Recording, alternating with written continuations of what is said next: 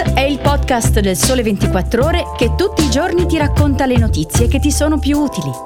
Su tutte le piattaforme gratuite e sul sito del Sole 24 Ore.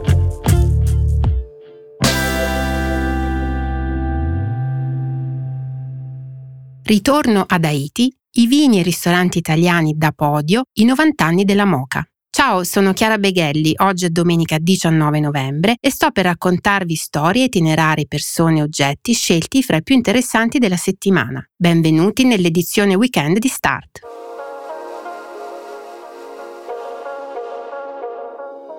Facciamo subito una premessa. Escludendo la Corea del Nord e poche altre, Haiti è una delle rare nazioni per le quali il sito Viaggiare Sicuri del nostro Ministero degli Esteri sconsiglia assolutamente il viaggio. In effetti le notizie in arrivo dalla capitale, Port-au-Prince, parlano di una perdurante instabilità politica, di una crisi economica profonda e soprattutto di episodi di violenza da parte di gang criminali che le forze dell'ordine faticano a contrastare. Insomma, la situazione non è certamente facile, eppure Haiti ha tutte le carte in regola per entrare nella lista delle più interessanti destinazioni da raggiungere appena la situazione lo consentirà. Maurizio Maestrelli in realtà c'è già stato nelle scorse settimane e muovendosi con guide lungo percorsi sicuri scrive di non aver provato alcuna sensazione di pericolo forse perché c'è stato insieme a Luca Gargano, presidente di una delle più importanti realtà che operano nel settore dell'importazione di distillati e liquori in Italia, la genovese Velier, un imprenditore che ai Caraibi è di casa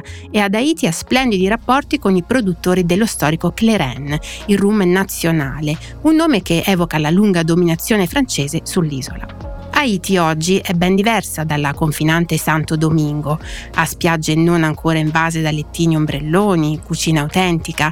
Haiti vive nei pescatori che affrontano il mare su barche improvvisate e con vele di plastica, nei calciatori del campionato nazionale con scarpe tutte diverse, nelle donne che vendono foglie di tabacco, carbonella di legna o mais. Haiti è il Cleren, distillato delle canne da zucchero raccolte a colpi di macete in campi attorniati da palme e alberi di anacardi e mango. Una produzione orgogliosa di un elemento e alimento che celebra un popolo indomito, che ha fatto rivoluzioni e difeso la propria identità. Haiti fu il primo paese ad abolire la schiavitù nel 1793 e nel 1804 il primo a dichiararsi indipendente in tutta l'America Latina. Oggi ha un sistema politico fragile quanto le case distrutte dai più recenti terremoti.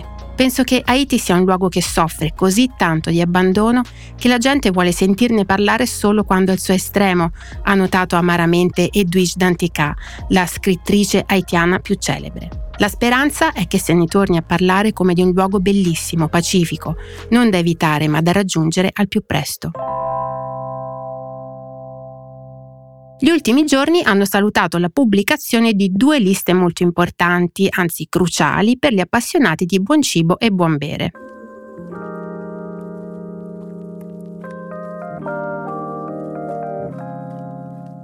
Martedì al Teatro Grande di Brescia è stata svelata l'edizione 2024 della guida Michelin dedicata all'Italia, raccontata da Emiliano Sgambato. 26 i nuovi ristoranti fregiati della prima ambitissima stella, fra cui tre guidati da donne, Aurora Mazzucchelli di Casa Mazzucchelli, Ada Stefani per Ada Gourmet e Amanda Erickson di Wood, insieme ad altre belle novità come l'exploit della campagna con le tre stelle conquistate in un colpo solo dallo chef Fabrizio Mellino del Quattro Passi a Nerano, stessa vetta immediatamente raggiunta anche dall'Atelier Mesmer, il nuovo ristorante di Norbert Niederkofler aperto in un ex lanificio ufficio di Brunico lo scorso luglio.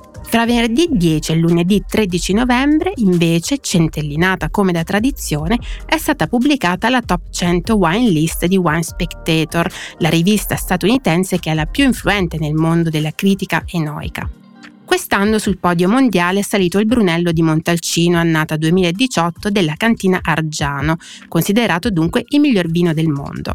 L'Italia è stata ben rappresentata, nota Giorgio dell'Orefice, con il numero 5 occupato dal Taurasi Radici di Mastro Berardino e il 7 dal Chianti Classico Marchese Antinori di Antinori. Proprio il territorio del Chianti Classico è stato il trionfatore assoluto, con ben sette vini firmati dal consorzio del Gallo Nero sui 24 italiani in classifica, che festeggia così gloriosamente i 100 anni dalla sua fondazione.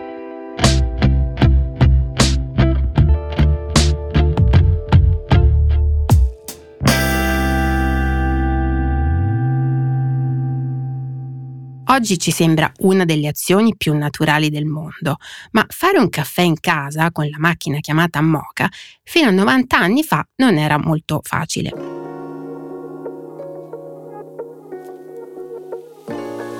L'intuizione di Alfonso Bialetti nel 1933 a portare nelle case italiane questo ingegnoso oggetto composto da quattro elementi in alluminio, metallo all'epoca al centro dell'economia autarchica del regime fascista, una guarnizione in gomma e da un manico in bachelite.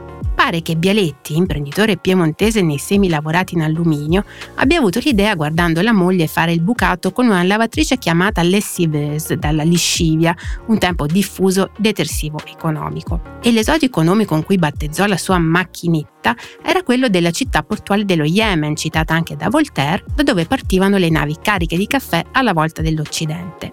Questa lunga storia di gusto, design, società, arrivata persino nella collezione del MoMA di New York, ha compiuto appunto 90 anni, come racconta Matteo Meneghello in un articolo molto interessante che fa anche il punto sulla contemporaneità dell'azienda, dal 1993 controllata dal gruppo Bersciano Rondine Italia.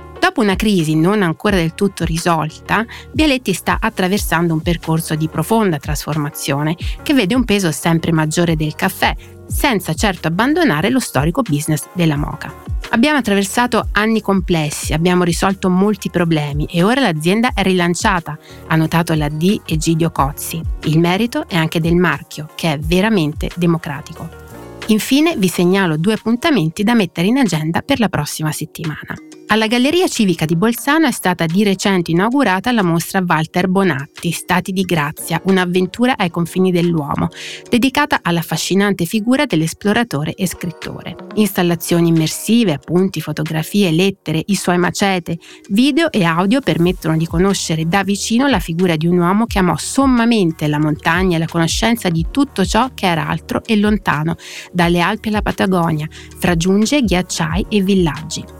Il Museo Teatrale alla Scala del celebre Teatro di Milano ospita fino al 30 aprile 2024 la mostra Fantasmagoria Callas, dedicata al soprano di cui nel 2023 ricorrono i 100 anni della nascita. Un percorso che esplora il mito di Maria Callas attraverso diversi linguaggi, dunque la moda di Giorgio Armani, la composizione musicale di Alvin Carran, opere di arte contemporanea firmate da Latifa Ashkash e Francesco Vezzoli e un cortometraggio di Mario Martone. Imperdibili all'ingresso i costumi di scena della soprano custoditi nell'archivio storico del teatro. Il viaggio di questa settimana termina qui. Prima dei saluti però vi lascio con un pensiero di Carl Sagan. Noi siamo un modo per il cosmo di conoscere se stesso. È tutto, grazie per avermi ascoltata, vi auguro una buona domenica e vi aspetto alla prossima puntata.